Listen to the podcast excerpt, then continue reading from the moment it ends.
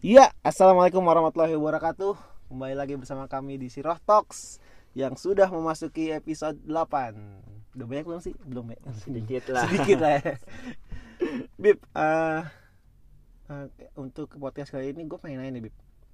Sebenarnya eh, kita nih sebagai Muslim emangnya tuh Islam tuh ngelarang ya kita jadi orang yang kaya gitu, saya orang yang punya banyak harta gitu.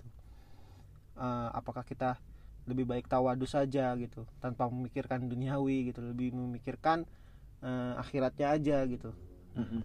untuk pembagian gimana gitu antara dunia dan akhirat itu gimana gitu kita sebagai umat muslim supaya ya tetap bisa banyak berbuat gitu karena kan Ah. kalau ya gitulah Bib.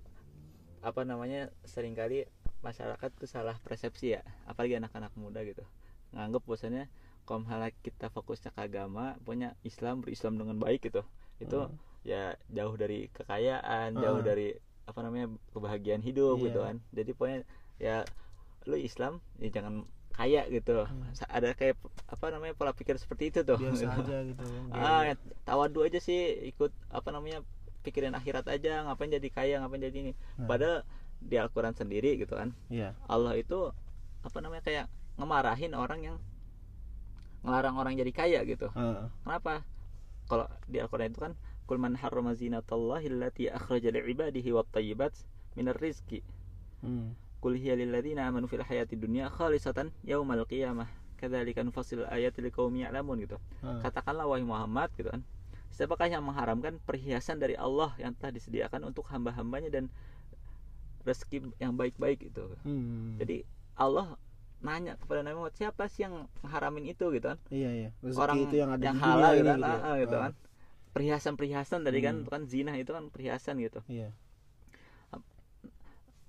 Ini siapa nih yang la- ngelarang gitu kan? Padahal boleh gitu. Kita tuh boleh. nggak ada yang ngelarang gitu untuk punya itu untuk punya apa namanya kekayaan punya iya. apa namanya kebahagiaan itu gitu kan. Heeh. apalagi kalau misalkan kita punya lebih banyak harta gitu punya harta Mm-mm. lebih itu kita kan tandanya kita bisa eh, memberikan banyak orang lebih juga Ya, makanya tadi- yang lebih ayat ayat tadi kan masih lanjut tuh kul hiya lil ladzina amanu gitu kan bagaimana Hmm. kata Allah tuh semua itu untuk orang-orang yang beriman gitu kan dalam kehidupan dunianya gitu dan untuk khususnya pada hari akhirat gitu Hmm. jadi apa namanya kita kan kalau berdoa kan robbana atina fid dunya hasanah wa fil ah. akhirati hasanah Ah, gitu iya. dua-duanya gitu Iya, iya. hasanahnya gitu bukan cuma di akhiratnya aja gitu Iya. tapi di dunia juga kita bisa mendapatkan kebaikan itu gitu. Iya. Di antara kebaikan ini adalah ya kekayaan tadi gitu. Kita nggak ada yang mengharamkan ini semua sih itu poinnya.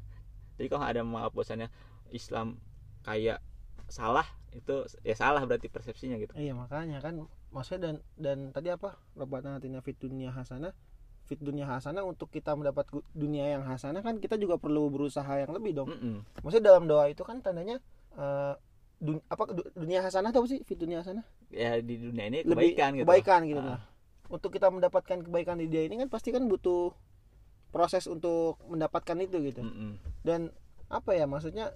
Dan dan kebaikan itu salah satunya adalah dengan memi- memiliki harta yang cukup Mm-mm, ya kan? harta yang memiliki harta gitu. dan bukan hanya cukup ya eh bisa jadi kalau kita punya lebih kita juga Iya. bisa memberikan yang lebih gitu kan Nah, kepada iya. orang gitu kan Aha. itu kan apa namanya sharing manfaat itu lebih banyak kalau kita punya lebih gitu iya bener banget kalau kata Rasulullah harta terbaik itu adalah yang dimiliki oleh orang beriman gitu karena Oh, apa iya, iya. tadi ke- kebermanfaatannya itu lebih besar gitu kan bener bukan hanya ada di diri dia bukan hanya di keluarga dia gitu tapi Iya. bagaimana ketika dia kaya dia bisa memberikan manfaat kepada sekelilingnya Betul. gitu itu kan poinnya sebenarnya gitu jadi kayaknya orang mukmin itu bukan hanya buat khusus dirinya. Iya iya. Itu Jadi sih dia, lebih kepada dia bisa membagikannya dengan secara dengan cara yang baik gitu, Mm-mm. dengan dengan seadil adilnya gitu ya. Mm, apa namanya? Jadi bukan memanfaatkan kekayaan itu cuma buat kebahagiaan pribadi. Heeh, gitu kan. Tapi bagaimana dia bisa melihat tetangganya yang kurang atau keluarganya yang kurang atau saudaranya kurang gitu kan atau siapa pun yang kurang nah dia bisa ngebantu ketika dia punya harta gitu kan dia Hmm. sendiri nggak punya dianya sendiri miskin gitu kan apa yang bisa dibantu kepada orang ya, lain gitu kan ya seperti contoh banyak sahabat Nabi juga kan ya maksudnya yang yang emang pada zamannya dia bisa memberikan teladan yang baik gitu bahwa seperti kekayaan itu bisa dimanfaatkan dengan baik gitu Mm-mm. untuk membantu eh, masyarakat banyak gitu ya makanya sahabat-sahabat Nabi juga banyak yang kaya gitu kan kalau kita Iya. lihat apa kisah-kisahnya gitu kan ada namanya Abdurrahman bin Auf gitu. Siapa yang nggak kenal Abdurrahman bin Auf? Iya. Ini baru saya sendiri. Iya pas pas lagi dia tinggalin kota Mekah gitu kan kayaknya ditinggalin semua dia datang ke Madinah ditawarin tuh sama apa namanya jadi kan ketika hijrah itu Rasulullah mempersaudarakan gitu kan antara kaum Ah. muhajirin dan ansor jadi orang yang dari Mekah sama orang yang udah di Madinah nih. Iya iya nah jadi orang Mekah kan pada nggak bawa harta kan Hmm. nah disaudarin sama orang-orang Madinah iya biar mereka bisa hidup lebih ini kan Hmm. aman gitu kehidupannya gitu nah sedangkan ketika itu Abdurrahman bin Auf udah dipersaudarakan nih iya Nah, itu yang dari orang Madinahnya udah nawarin semuanya. Hartanya dibagi dua, istrinya ada dua, satu dicerain. Hmm. Iya. Pokoknya inilah gitu.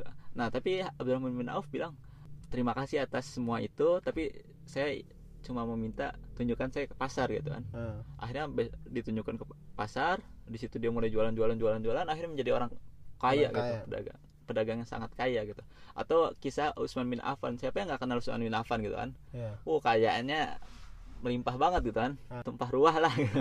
wah dia udah ini emang apa ya pokoknya kayaknya banyak gitu kan ada juga namanya Zubair bin Awam gitu ketika dia wafat itu dia meninggalkan harta yang lumayan besar gitu Iya.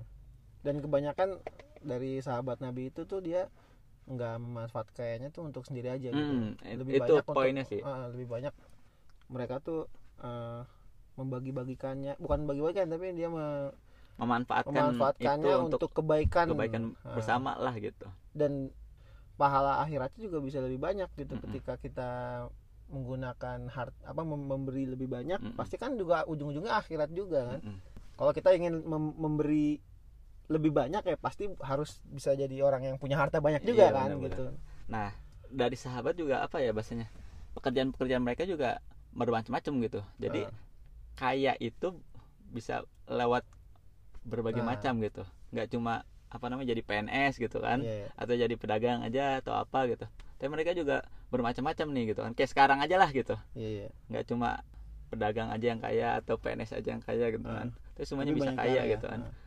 Kalau misalnya kita lihat di sirah-sirah gitu kan kalau misalnya eh apa namanya pedagang yang kaya tadi kayak Abdurrahman bin Auf habis itu Usman gitu kan ini orang-orang kaya dari pedagang, gitu Pedagang. kan Ah. bagaimana kekayaan mereka tuh tumpah ruah gitu kan mereka bisa membagikan kepada sama gitu kan bisa bermanfaat kekayaannya itu gitu ada juga yang lewat PNS gitu atau bahasanya ya abdi negara gitu kan. Iya, pekerja di pemerintahan Ah, lah pemerintahan gitu kan. Bagaimana nanti ketika zamannya Umar sih lebih kepada Umar itu banyak dia mulai ngebentuk kayak dewan keamanan dewan Ah. musyawarah kayak DPR-nya atau apanya. Pokoknya tuh Iya, mulai iya. itu cikal bakalnya di zaman Umar lah gitu. Iya. nah itu Bekerja banyak orang-orang yang kerja di situ gitu kan. Boleh mencari harta di situ gitu.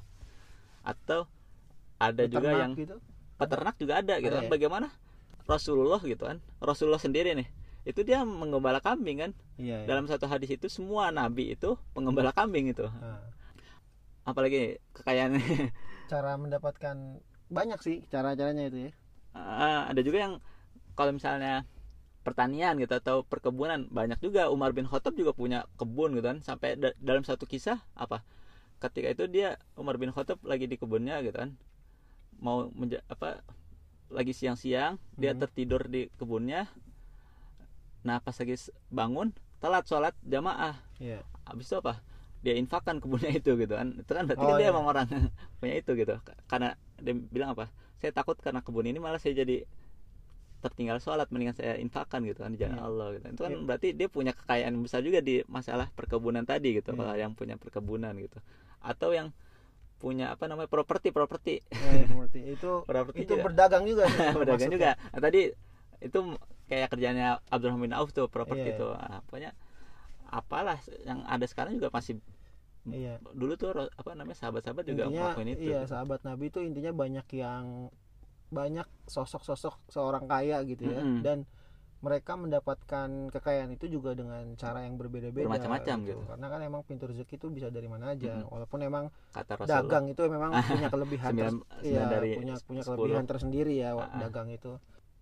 Poinnya sih di sini sebenarnya eh, kita sebagai umat Islam ya kan udah dikasih contoh ya. Maksudnya sahabat-sahabat Nabi tuh ya Iya, bisa mereka mereka bisa juga jadi gitu. orang kaya dan bisa kita lihat dengan kekayaannya mereka terjamin masuk surga. Iya terjamin masuk surga dan ya mereka dengan caranya membagi-bagikannya itu gitu Mm-mm, gitu kan. memanfaatkannya itu jadi ya kan ada anggapan bahwasannya Islam itu nggak boleh kaya, Islam itu nggak boleh punya mobil, nggak punya punya rumah Ah. gitu kan. Itu salah gitu kan. Maksudnya Salah. mereka juga punya rumah, mereka punya hak harta gitu, mereka punya kendaraan kendaraan yang mewah gitu kan. benar Tapi dengan kendaraan yang mewah, harta yang banyak gitu kan, tidak melupakan dia dari Hmm. Allah itu sih poinnya. kan intinya kan eh, bagaimana caranya dia mempergunakan apa namanya alat-alat tersebut? Misalkan seperti dia punya mobil ya itu kan Mm-mm.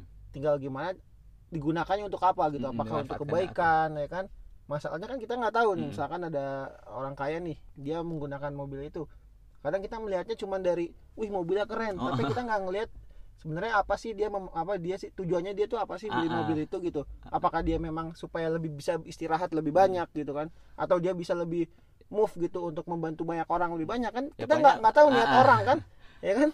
Masalahnya gitu kan? Nah tadi, makanya intinya pada sebenarnya ketika dia punya kekayaan, kekayaan itu bukan malah menjadikan dia jauh dari Allah gitu, tapi Iya, dia iya. menjadikan dia semakin dekat dengan Ah. Allah gitu kan. Itu sih poinnya. Jadi kalau malah ada yang bilang, oh ini dia salah nih, kaya, oh dia ini jadi ini, jadi ini gitu. iya. Kita nggak ada yang tahu kedekatan dia dengan Allah tuh Nah, gimana gitu itu kan. dan kita nggak pernah tahu gitu niat dari ah, seseorang itu gimana gitu kan. Ah, kadang juga ada gini Bib, apa namanya? Emang dia tuh orang kaya nih tapi dia juga nggak pengen terlalu kelihatan gitu. Ah, banyak ada itu. juga. Jadi nah tapi gini banyak masyarakat maksudnya eh, menengah ke bukan gimana ya pokoknya yang mengkomentari orang kaya tersebut gitu ya. Mm-mm. bilangnya tuh mana nih orang kaya doang tapi dia nggak pernah ngebantu Mm. ini nggak pernah ini. Tapi kan kita nggak tahu apakah dia udah ngebantu secara diam-diam Ah, nggak ah. mau disebut namanya gitu kan Kita- nah itu sih pilihan Nah, sebenarnya ya pilihan. nah kalau misalkan kita bicara kenapa sahabat Nabi itu kok bisa ya maksudnya jadi mereka tuh jadi orang kaya dengan cara berdagang dengan cara dia bekerja di pemerintahan atau dia beternak dan lain-lain pasti kan eh, mereka tuh punya kunci suksesnya masing-masing lah kalau ya. misalkan kita nih anak-anak muda zaman sekarang mungkin kita lebih banyak ikut seminar ini itu seminar dagang bisnis itu supaya bisa jadi orang kaya nah tapi kalau misalkan dari segi sahabat Nabi ini mereka tuh cara mendapatkan kekayaannya tuh gimana ya tips and trick Iya, kenapa bisa trick gitu. sukses gitu. Banyak pedagang tapi belum tentu ada yang sukses gitu. Iya. kan. Banyak yang jadi pengusaha eh tapi belum sukses gitu. Punya peternak tapi belum tentu Iya. ini gitu kan. Nah, ini ada beberapa tips and trick yang bisa dipakai nih gitu kan. Hmm. Ini tanpa ikut seminar, Iya. cuma dengerin podcast gitu kan. udah kita udah kayak ini ya udah kayak apa namanya yang apa yang ngisi seminar ya Ngisi seminar, seminar bisnis seminar bisnis gitu. Tapi ini apa namanya kita Tapi, bisa iya. ngelihat percontohannya dari langsung sahabat gitu. Tips and tricks mereka untuk bisa menjadi kaya gitu. nah, pertama itu bagaimana mereka kerja mereka mencari uang itu tujuannya bukan hanya sekedar mencari uang tapi tujuannya adalah mereka kaya untuk me- semakin mencari ridha Allah gitu. Nah, maksudnya gimana gitu kan? Maksudnya gimana tuh? Jadi dengan kekayaan apa namanya dengan bisnis dia dengan pekerjaan dia gitu dia nggak lupa sama Allah gitu. Ah. bahwasanya dia nanti ujung-ujungnya pengen tadi dapat ridho Allah. dengan dia semakin kaya dia semakin dekat dengan Allah gitu kan. Semakin Ah. bisa dimanfaatkan semakin bisa Iya. di ini gitu kan. Dan untuk men- apa namanya dalam mencarinya juga itu tahu batasan-batasannya iya iya. Bagaimana ketika dia tahu ini dilarang Allah ya dia nggak deketin Iya, gitu kan. benar-benar. ketika ini apa namanya diharamkan ya dia iya. nggak mau gitu. Ya memang perlu ada ilmunya juga sih emang. Mm-mm, gitu. Jadi ketika waktu sholat kan banyak tuh orang yang bilang udah nanti aja nanti aja nanti Ah. aja gitu kan. Lagi kerja lagi kerja. Iya. Tidak apa-apa kok gitu kan. Ah, sebentar padahal kalau aja kita lihat apakah mereka jadi kaya dengan mereka Iya. ninggalin sholat? Ah, ah. apakah mereka kaya dengan apa namanya tidak sholat duha gitu kan? Iya iya. Atau apakah mereka kaya dengan ya meninggalkan Allah itu gitu kan? Iya. Padahal kalau nggak sahabat dulu semakin dia kaya semakin dekat dengan Allah gitu. Harusnya gitu ya Mm-mm. hukumnya. Karena mereka tahu bahwasanya kekayaan ini yang punya itu Allah gitu. Ah, Allah itu dengan kun fayakun dengan se- apa namanya ini apa namanya menjentikan jari itu udah Iya, iya. ini gitu kan udah bisa berubah semua gitu. Iya iya ini kayak corona aja nih siapa yang tahu bahasanya tadinya lagi tinggi tingginya gitu kan ekonominya bisnisnya dia ya. bisnisnya Tiba-tiba ada ada beginian nggak bisa jatuhnya Iya. sementok mentoknya gitu kan padahal dengan apa namanya kepintaran dia dengan kesuksesan dia dengan semangat dia gitu Hmm. dia mikir bisa jadi saat-saat ini adalah masa-masanya lagi tinggi-tinggi dia harusnya gitu kan Iya. kalau secara perhitungan gitu ya Ah. tapi kan nggak ada yang tahu gitu ini semuanya udah Diatur gitu kan iya. Ah, gitu kan Ya kalau orang yang nggak punya iman kuat mah Mm-mm. pasti langsung berpikirnya tuh wah gitulah. itu makanya yang pertama tuh jadi bukan hanya sekedar mencari uang gitu tapi bagaimana dia jadi kaya tapi mencari ridha Allah juga itu Ah, gitu kan. ah, itu ah. sih poin pertama Penting itu banget sih itu kalau itu Mm-mm. sih. dan yang kedua adalah bagaimana ketika kita bekerja ketika kita berusaha tadi poin yang sangat dibutuhkan itu adalah bagaimana kita bisa jujur Hmm. itu harus banget gitu itu basic banget deh. ah Basic banget dalam berniaga. ya. semuanya bukan hanya berniaga Oh iya bekerja sih, juga semuanya. gitu kan Ah. mau ngapain aja harus jujur gitu kalau kita nggak jujur pertama orang bisa langsung Trustnya tuh hilang. ah gitu. trustnya itu hilang gitu kan kita udah ngebangun susah-susah gitu kan Iya. Habis itu tiba-tiba karena sekali kita bohong nih Ah. orang udah ini gitu kan pikirannya langsung negatif terus pasti Ah, ah, gitu. bawaannya. Jadi normal itu kayak gitu. kayak kita da- dagang gitu Ah, orang biasanya dapat apa namanya barang-barang kita bagus gitu kan Iya. tiba-tiba jelek itu langsung dia bisa jadi langsung nggak mau beli lagi gitu kan Iya, iya. pak kalau misalnya kita udah kasih tahu gitu kan ini barangnya jelek ininya itu Ah. kan Barangnya Orang jelek itu nih, langsung ini gitu kan. harganya mungkin dikurangin ah, Mungkin gitu harganya bisa turun kalau Hmm. memang tidak tertarik. Ya Hmm. sudah. ya mm. itu kan juga ada apa nah hadisnya juga kayak gitu gitu kan maksudnya Ah. kalau ada kecacatan ya kita jujur aja gitu Iya, kan iya, iya. Karena apa tadi trust orang itu yang mahal itu Iya. orang kalau udah seneng sama kita udah pengen tuh sama kita gitu kan ya nggak usah mikirin harga lah bahasanya ya Iya, heeh. udah gue maunya sama lu pokoknya enakan Iya. gitu kan masalah harga masalah apa gitu kan kalau udah nyaman mah udah wah, ya udah udah pokoknya- percaya karena percaya. ah, kayak karena trustnya percaya itu gitu udah kan ada gitu. Mm-mm. ya kayak di pekerjaan juga gitu gitu Ah, kalau kita udah dapet percayaan orang di atas kita nih ah. udah apanya diserahinnya ke kita gitu Iya, kan. udah mending lu aja deh yang basa-basi kerjain dah lu aja deh yang kerjain dah lu aja dah gitu kan. Ah, gitu kan. Karena apa? Tadi sikap jujurnya itu gitu kan. Ah. dia tahu gitu. Kalau misalnya dia berbohong sekali bisa jadi trust itu malah hilang gitu kan. Iya, iya. Itu yang kedua tuh. Yang ketiga adalah bagaimana sela- selaras nih antara kerja keras dan kerja cerdas. Oh iya, penting Ah. banget sih itu. jadi Nggak orang mungkin kita kan wah kerja keras bagai kuda tapi nggak pakai otak. nggak apa- iya tuh sekarang tuh banyak yang kayak gitu gitu kan Iya, iya. merasa kok gue udah kerja dari pagi sampai malam kerja siang sore gitu kan Ah.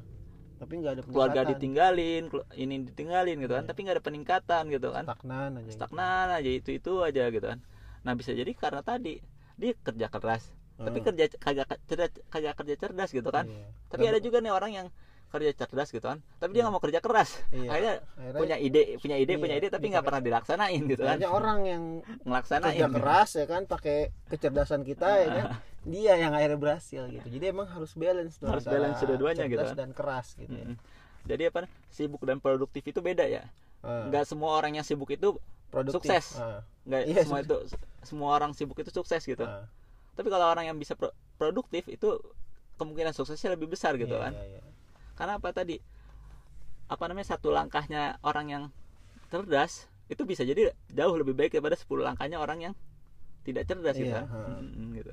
Karena pasti biasanya kalau orang cerdas tuh mikirnya lebih eh, suatu hal yang bagaimana jika dikerjakan tuh ini efisien. Ah. Efektif nggak nih? Efektif nggak? Semuanya nggak efektif kan? lebih baik kita hindarkan gitu. Ah, ah, Tidak, itu karena kan itu kan ke- perlu keilmuan ya kan? Mm-mm. perlu kecerdasan juga nggak cuma babat habis gitu nggak babat habis padahal sebenarnya ada yang lebih berpeluang Ah. gitu kan.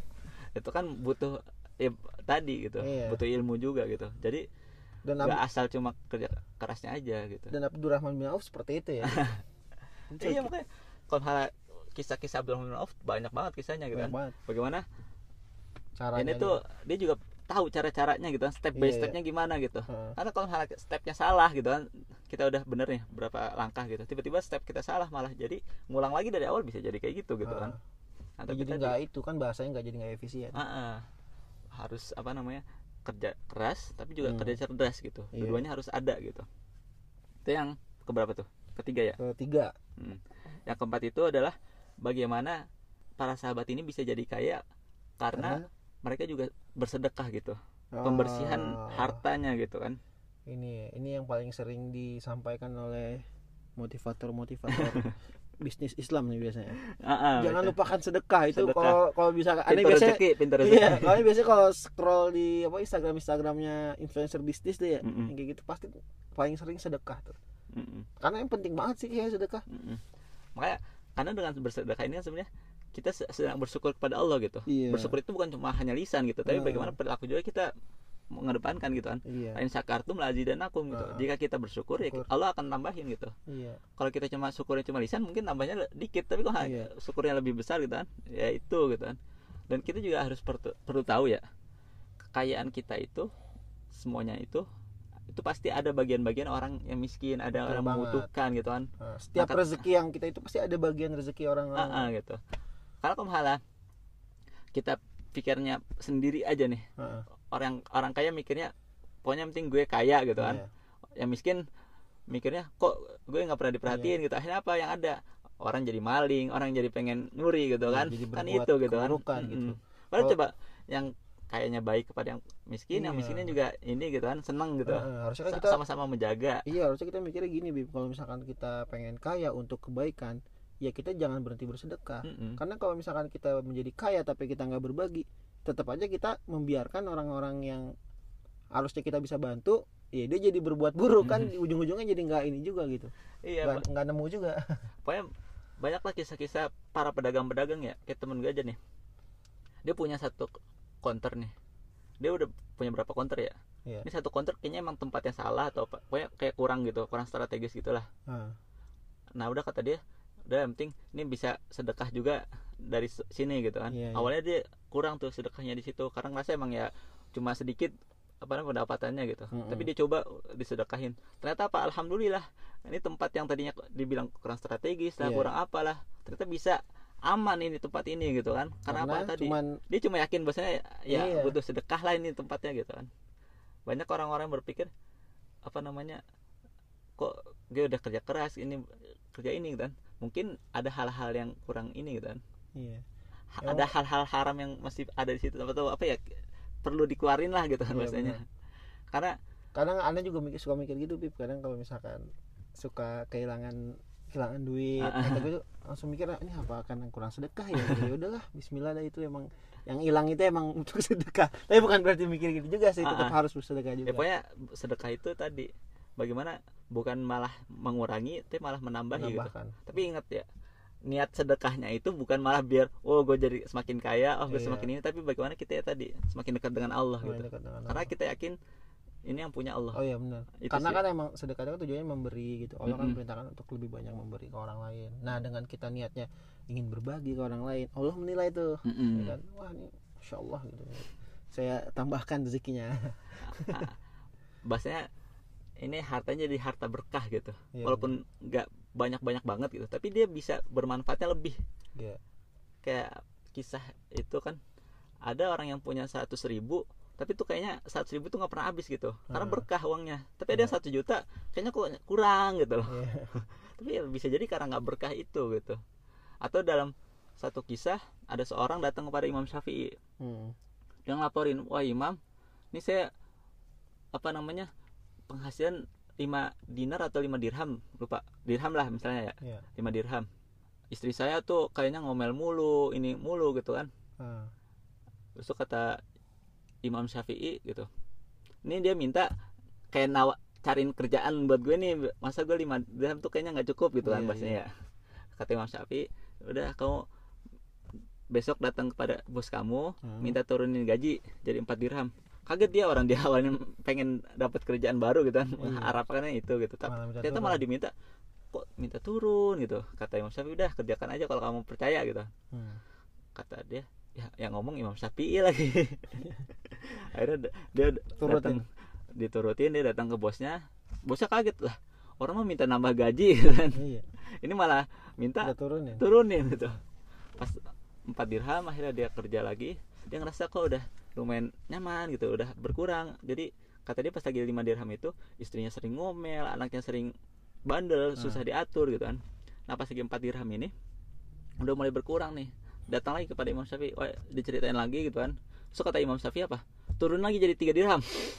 Kaget lagi lah ini beneran nih Imam Syafi'i? Iya udah kayak kemarin gitu kan. Ya udah akhirnya dia datang kepada bosnya minta lagi kaget lagi bosnya. Hmm. ini orang udah di- dikurangi masih minta dikurangin lagi gitu kan. Iya Habis itu pas lagi di ini dia kerja dengan tiga dirham itu nggak lama datang lagi kepada Imam Syafi'i dia ceritain bosnya bener Imam Syafi'i Hmm. saya sekarang cuma gaji cuma tiga dirham nih Hmm. tapi kok istri saya sekarang jadi nurutan Iya. enak ngomongnya tuh enak gitu nggak nggak cecok cecok Nah. gitu kan anak-anak juga gampang disuruh-suruh atau apa gitu kan kok jadinya lebih enak saya lebih, Lebih nyaman tenang gitu, gitu. dengan tiga dirham itu padahal dulu pas lagi lima dirham kayaknya ngerasanya kurang Iya, ngerasanya ribut ini gitu ya. kan ribut mulu gitu nah kata Imam Syafi'i ini nih apa namanya berkahnya itu gitu kan. Hmm. orang ngerasa dengan semakin uang banyak semakin dia merasa cukup gitu. Padahal tadi salah gitu. Bisa jadi uang yang banyak itu nggak berkah gitu akhirnya. Iya. bahasnya apa ya? Yang nggak nyaman lah hidupnya dia gitu kan. Iya, dia pengen nambah nambah nambah nambah nambah padahal nggak pernah mendapatkan. Tapi terkait kisah ini nih Mm-mm. gue juga punya cerita sih maksudnya temen tuh pernah cerita ada dia tuh kayak kerja di apa namanya di suatu perusahaan Mm. dengan gaji yang besar gitu ya mis ambillah misalkan gajinya tuh 13 juta Hmm. gitu sebulan 15 juta nah tapi ketika dia nah perusahaan-perusahaan itu memang perusahaan-perusahaan yang bisa dibilang eh, sumbernya terus apa namanya SDM-nya itu memang orang-orang yang lingkungan secara lingkungannya memang nggak begitu baik ya walaupun gaji lebih besar nah ketika dia pindah ke perusahaan yang notabene itu lebih bagus lebih banyak lingkungannya itu lebih orang-orang yang baik gitu segala macam. Dengan gaji yang biasa aja dia cerita tuh ini bener-bener man. Ini kisah nyata gue pribadi dia bilang. Makanya itu kenapa gue masih pengen bertahan di perusahaan ini walaupun gaji gue lebih kecil padahal gue bisa aja lebih gede gitu kan. Dia bilang karena gue ngerasa tuh di, di lingkungan itu lingkungan orang baik gitu. Dan gue ngerasa ini berkah nih. Nah itu dia, kayak gitu kurang lebih itu memang gitu. Mirip sih ceritanya kayak gitu tuh. Ya pokoknya kadang-kali kita ngerasa dengan uang lebih kita bisa merasa bahagia padahal Ah. belum tentu itu jadi gitu intinya kan. sih jangan jadikan eh, gaji yang lebih gede itu patokan bahwa kita bisa lebih senang Ah, ah, kita lebih bahagia, lebih ini gitu kan jadi bisa harus disesuaikan juga gitu misalkan tempat lu kerja di kayak gimana lingkungannya atau misalkan eh, apa yang lu kerjakan tuh bener atau enggak Hmm. nah, itu harus itu yang sebenarnya harus dijadikan berkah atau Hmm. enggaknya ketika lu kerja di tempat yang enggak berkah lu mau gaji segede apa pun tuh. Bisa jadi bisa jadi keributan terus. Ngerasanya kurang. Kurang terus. Hmm. ada aja pokoknya. Nah ketika lu kerja di tempat berkah pasti lu akan merasakan seperti yang tadi di kisah tadi sih. Enggak tapi pas lagi ujungnya sih intinya pas ditanya gitu kan. Emang kamu kerja apa? Kata Imam Syafi'i gitu. Iya. apa ya diceritain? Misalnya dia penjaga apa gitu? Kata kata pekerja tadi gitu. Iya. Nah kata Imam Syafi'i nah karena gaji kamu itu emang harusnya cuma tiga dirham. Iya. tapi gara-gara lima dirham itu Allah ngurangin dua dirhamnya itu dengan cara kamunya kurang ini ini gitu kan. Makanya, apa iya namanya? sih. Bisa jadi, jadi- dia nggak nggak ini juga dia nggak ngeluarin. Kerja dia itu harusnya digaji dengan cuma segini Heeh. tapi malah digajinya lebih gitu kan. Dan dia Iya. nggak mengeluarkan kebaikan yang tadi lebih itu Ah. kepada yang lain gitu kan. Nah, akhirnya udah dipasin aja lah mendingan biar dia jadi bahagia gitu. Kan banyak orang nih kerja ngantor gitu kan. Datang ngantor kayak males-malesan apa Iya, apa apa gitu kan. Terus pas pulang pengen gajinya tetep gitu. Sesuai sesuai gitu. Padahal kerjanya kagak jelas ininya Iya. males gitu kan. Padahal ada. tapi ada orang yang gajinya biasa-biasa kurang malahan gitu kan. Apa namanya? Tapi dia jujur Jujur ini, sesuai dengan atau- aturan gitu kan. gitu ya. Dia selalu kerja keras gitu kan. Harusnya tuh digajinya bisa lebih gitu kan. Iya. Tapi dia bisa jadi ada kenikmatan-kenikmatan yang bisa didapat daripada orang yang tadi gitu. Ah, jadi tadi kalau kata Imam Syafi'i ini apa ya kelebihan tadi malah membuat dia jadi kadang sakit kadang Iya. keluarganya ini gitu kan bermasalah atau apa gitu. Nah ketika dia pas gitu kan itu ketika eh ketika dia kurang misalnya nih, harusnya gaji gue misalnya 100 juta eh 10 juta misalnya. Iya. tapi gue cuma dapat 5 juta. Nah 5 juta ini bakal Allah kasih ah. nanti di akhirat gitu kan karena kerjaan gue jujur gitu kan baik Iya, gitu ini hal yang harusnya gue digaji 10 juta 5 juta ini akan dikasih sama Allah di akhirat nanti gitu. Beda dengan orang yang harusnya gajinya 5 juta tapi dia kerja- malah dapetnya 10 juta. Iya, kalau dia nggak ngeluarin 5 juta ini ya tadi iya. keluarganya nggak nyaman ininya nggak nyaman gitu kan. Nah itu poin berapa tuh? Poin ke berapa? Empat ya, empat. empat, apa? empat atau lima? Lupa. Nah itu apa namanya? Bagaimana tetap ada sedekah ya membersihkan harta tadi gitu kan. Iya, iya, penting banget sih itu. Mm. yang selanjutnya itu bagaimana kita itu menjadi tuan dari harta itu bukan malah menjadi budak, dari Budak. harta. Permasalahan orang sekarang ini adalah dia semakin merasa pengen kaya pengen kaya akhirnya apa? Iya, iya. diperbudak dengan uang. Ah, dia mau ngapa-ngapain ya yang penting ada uang gitu kan. Iya. nurut apaan aja gitu kan. Itu kan jadi orang walaupun ngebudak terbudak Iya. sama uang gitu. Walaupun kerjaannya itu bukan suatu hal yang baik Ah. bukan apa, bahkan haram. Cuma Dia- karena dia ingin mendapatkan harta jadi dia tetap melakukannya Ah, gitu. jadi- Padahal- dia nggak bisa me- orang merdeka gitu. Iya. Ngapa-ngapain harus dengan uang ngapa-ngapain harus Ah. apa gitu kan. Patokannya uang. Jadi dia nggak bisa bahagia gitu. Nah, iya. Kehidupannya tuh selalu ini gitu kan. Pasti, eh namanya hidup kan pasti kan berputar ya. Mm-mm. terus ketika dia dalam keadaan sulit ya pasti dia akan merengek-rengek. Ada nih orang gitu dia udah punya kekayaan punya ini gitu kan. Nggak pernah selalu bersyukur nggak eh nggak pernah ini kan nggak pernah merasa cukup gitu. Ah, tadi karena dia menjadi budak harta gitu. Dia diperbudak Oh, iya, iya. sama uang itu gitu. Iya, dia iya. suruh kerja kerja kerja kerja kerja terus sampai istrinya nggak diurusin keluarganya nggak diurusin gitu kan. Jadi budak harta. Ah, bukannya dia pemilik harta gitu. Bukan dia bisa memanfaatkan harta itu gitu kan. Ah. Tapi malah dia, dia- yang jadi dia budak gitu kan. Dia dikendalikan harta dia nggak Ah. bisa mengendalikan harta itu gitu. Iya. Dia nggak bisa bahagia dengan keluarganya bahagia dengan istrinya bahagia dengan apa namanya tetangga tetangganya gitu kan kerabatnya gitu. Malah dia yang dia yang di diperbudak terus iya. gitu kan. Kerja kerja kerja gitu. Dia nggak bisa nikmatin hasil jerih payahnya dia gitu. Nah, bener kan kalau hal ini gitu. Kalau kata Rasul atau siapa ya jadikan dunia itu di genggamanmu gitu Oh, bukan iya. di hatimu gitu jadikan dunia itu eh letakkan dunia itu di genggamanmu di Hmm. genggaman tanganmu tapi letakkan akhiratmu itu di hatimu, hatimu jadi intinya kita boleh punya dunia Ah. tapi bukan ditaruh kerja di hati keras lah pokoknya lu kalau bisa sih kerja sekeras mungkin lah lu kerja buat dunia gitu tapi jangan taruh di hati gitu Nah, taruhlah di genggamanmu gitu kan intinya kan kalau di apa bukan akhirat ya pokoknya Allah lah gitu di hati Iya, kita gitu ah. jadi kalau misalkan kita udah maksudnya kita berjuang nih ya Mm-mm. kan segala macam kerja keras banting tulang segala macam tapi ketika ada sesuatu yang hati itu menolak gitu nah itu harus dipertimbangkan lagi Mm-mm. gitu nah itulah intinya nah yang terakhir tadi sebenarnya udah kita agak singgung banyak di sebelum poin-poin sebelumnya Hmm. itu adalah yang terakhir kita harus selalu bersyukur itu poin paling itu itu paling Aduh. penting banget sih karena itu udah jadi apa ya tujuan utama sih tadi ayat yang aneh udah baca kan? Lain syakartum lazidanakum ketika kita bersyukur syukur kita akan Allah akan tambahkan, tambahkan. gitu kan. Itu poin ber- bersyukur itu paling penting ya. Kenapa? Tadi kita selalu ngerasa kurang itu karena kita bisa jadi karena nggak pernah bersyukur kita nggak pernah Nah, ini gitu kan. Kita selalu kufur gitu. Kita tuh pengennya lebih lebih lebih lebih padahal ketika kita punya ini bisa jadi kita belum bisa manfaatkan itu tadi gitu Nah, kan. Dan ya banyak cara sih maksudnya untuk kita bersyukur Ah, tuh tadi kan nggak cuma doang gitu kan ah, tadi bisa- bersedekah bisa bisa, ini bersedekah bisa Hmm. dengan tidak banyak ber apa ya bahasa itu ngeluh gitu Mm-mm. tidak banyak ngeluh gitu padahal dia tuh sebenarnya udah dikasih banyak gitu sama Mm. Allah tapi rasanya kok kurang terus gitu ya dia masih ini pengen ini pengen, Pengen itu, gitu. itu. Ah, ya bahasanya kalau salah kata Ustadz Salim ya kita tuh udah belajar tentang masalah rizki itu dari TK hmm. kita coba nyanyian tentang apa namanya cicak-cicak di dinding gitu Ah. cicak-cicak di dinding diam-diam merayap gitu kan oh ya kalau di cerita itu gitu kan hmm. cicak ini kok makhluk yang paling kesian gitu Iya. dia kerjanya cuma bisa merayap Hmm. tapi rizkinya dia makanannya dia itu bisa terbang bisa terbang iya lo cuma Oh, iya, bisa di di, di, di, Rizki merayap-merayap itu terbang doang, terbang ya? Tapi dia terbang-terbang ha- harta rizkinya dia gitu kan. Ah, orang kok malah secara naluri gitu secara logika ini Allah nggak adil nih. Iya iya iya iya. kok bisa?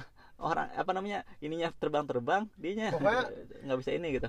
Ternyata apa? Ah, Allah ngasih cara dah Ah, pokoknya untuk pas lagi dia di lagu itu kan di dinding diam-diam merayap. Merayap. yang datang siapa? Datang seorang se Seekor nyamuk. nyamuk. yang didatangin siapa? Rizkinya datang Iya, gitu kan. Iya, datang bukannya dianya ini gitu. Bukan dia yang ah dia yang gitu. ah, ah. nyari nyari tetap sih. yang Iya. datang itu Ah. nyamuknya kepada cicaknya Cicak, itu ya. gitu kan. Kita tuh ngerasa harta kita ini gitu kan atau apa gitu kan. Padahal kadang kali ya tadi harta kita ada kita gitu kan. Kita ngerasa Allah nggak adil Allah nggak adil. Tadi padahal cicak aja nih nggak pernah ngeluh gitu. Ah, kalau ada yang ngeluh bisa jadi dia kagak pernah makan. Ya bayangin aja. Iya. Nah, gue masa cuma dikasih ngerep ngerep doang ya Allah. Itu makanan gue terbang terbangan gitu kan. Pasti dia juga pasti dia selalu bersyukur tuh. Ah, gitu. Kalau gue liatin sih kayak cicak tuh bersyukur emang kalau lagi di dinding tuh dia bersyukur terus supaya eh datang kan tenang. nyamuk dia datang yang datang itu rezekinya gitu. Iya. atau kalau kata Ustaz Salim garam yang kita makan apa pun yang kita makan Hmm. itu tuh udah dituliskan bahwasanya itu buat buat kita gitu. Ya, pokoknya sih intinya tuh nggak usah terlalu khawatir lu nggak dapat rezeki gitu Mm-mm, gitu rezeki itu Pak, Allah tuh udah pasti ngatur rezeki udah lu diatur gitu gitu. Ini tadi makanan yang kita makan nih, mulai dari garamnya, mulai dari apa namanya sambelnya, mulai Iya. dari apanya.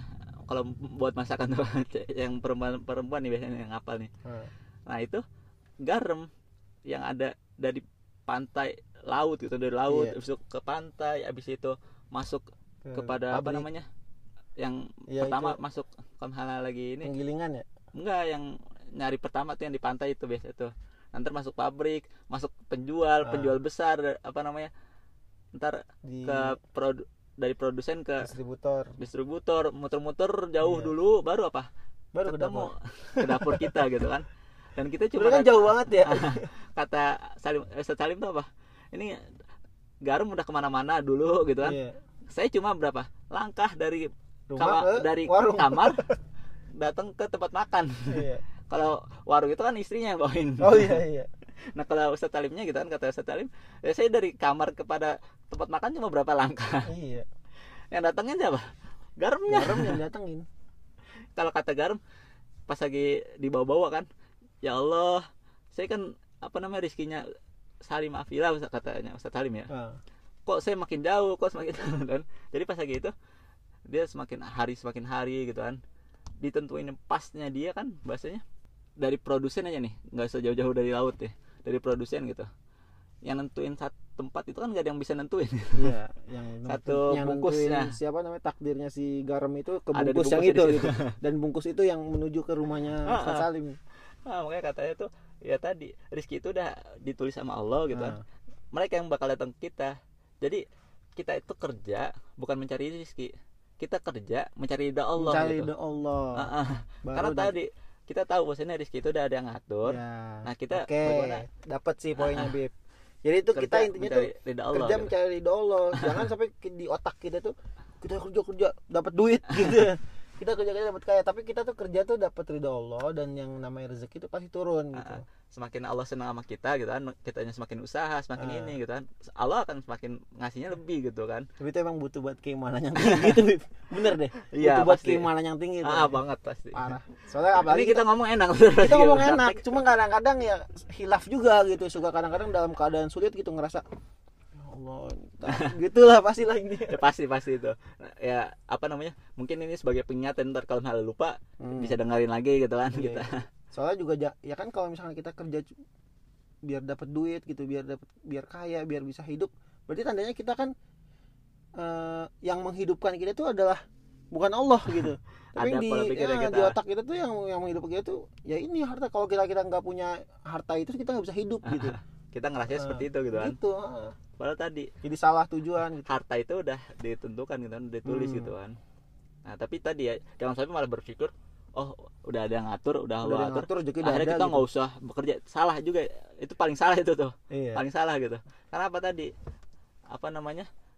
Kita tuh Allah minta eh kenapa Allah nggak ngasih tahu takdir namanya takdir itu? Biar kita Iya. usaha gitu. Iya benar.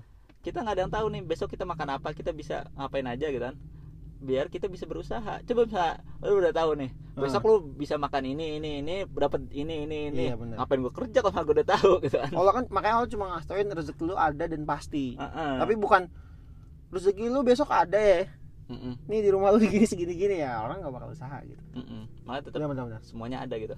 Nah jadi kerjanya juga karena mencari ridha Allah dan ketika kita kerja karena mencari ridha Allah kita bakal ngejauh dari yang haram-haram iya kita bakal selalu jujur Benar. kita bakal selalu berusaha dengan cara keras dan Iya. cara cara cerdas tadi karena kita Iya. tahu kerja kita karena Allah gitu kan lu kerja nih misalnya nih, Nah, udah diyakinin sama Tuhan lu yang bakal punya rizki gitu kan yang punya segala sesuatu gitu maka lu akan ngasih terbaik juga gitu kan iya. dengan pekerjaan lu gitu jadi jadi kerja karena lo tuh bisa kayak misalkan kita nih ya kerja itu kayak emang karena gimana ya pengen kita mencari kita kerja pengen mencari ridho Allah. Salah satu caranya dengan kita misalkan meniatkan bahwa kita ingin bantu banyak orang Mm-mm. gitu. Nah itu yang bisa di, bisa dibilang itu mencari ridho Allah juga sih.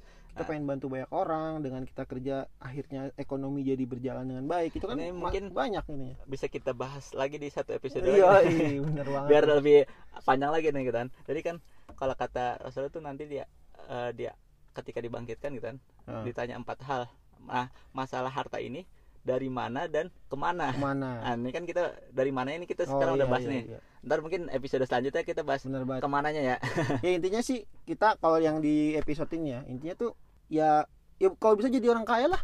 Apa Iya kalau misalkan Allah mengizinkan dan memperbolehkan kita jadi orang kaya kenapa kita jadi memilih jadi orang yang biasa-biasa aja? Sedangkan dengan kekayaan itu kita bisa mendapatkan kesempatan pahala yang lebih juga kan itu bisa memberi banyak orang bisa memat- bisa memanfaatkan. Bahkan kalau misalkan kita jadi orang kaya kita bisa mempengaruhi orang. orang-orang juga kan? Ya. Maksudnya mempengaruhi dalam hal mempengaruhi Kebaikan. kebaikan, kita bisa kita bisa bisa misalkan gini kalau kata bokap gue pernah ngomong eh apa ya pengaruh seseorang itu berbanding lurus dengan status sosial. sosialnya dia. Nah bisa ya status ekonomi bisa dibilang sama lah sama status sosial. Ah, ah. dengan dia mempunyai apa namanya eh ekonomi yang lebih tinggi dibandingkan orang yang di bawahnya gitu pasti dia akan lebih banyak didengar. Nah kalau misalkan yang disampaikannya adalah kebaikan pasti kan Allah senang banget gitu kan?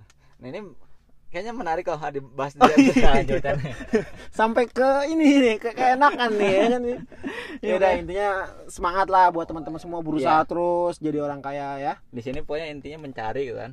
Mau kita jadi kaya mau jadi enggak yang penting kita usaha. Hmm, usaha. Dan kita nggak ada yang tahu gitu kan. Kita cukupnya segimana kita bisanya segimana gitu kan. Ya benar. Dan di situ udah ada yang ngatur semua Dan- kita yakin gitu kan. Nggak bakal tertukar gitu benar kan banget dengan kita semakin berusaha dengan kita semakin yakin bahwasanya itu semuanya udah dari Allah itu bakal pelong buat nikmat hidup. Ya pokoknya Islam nggak melarang lu jadi orang kaya. Oke itu aja di episode yang kali ini. Sampai ketemu lagi di Sirah Talks episode berikutnya. Wassalamualaikum warahmatullahi wabarakatuh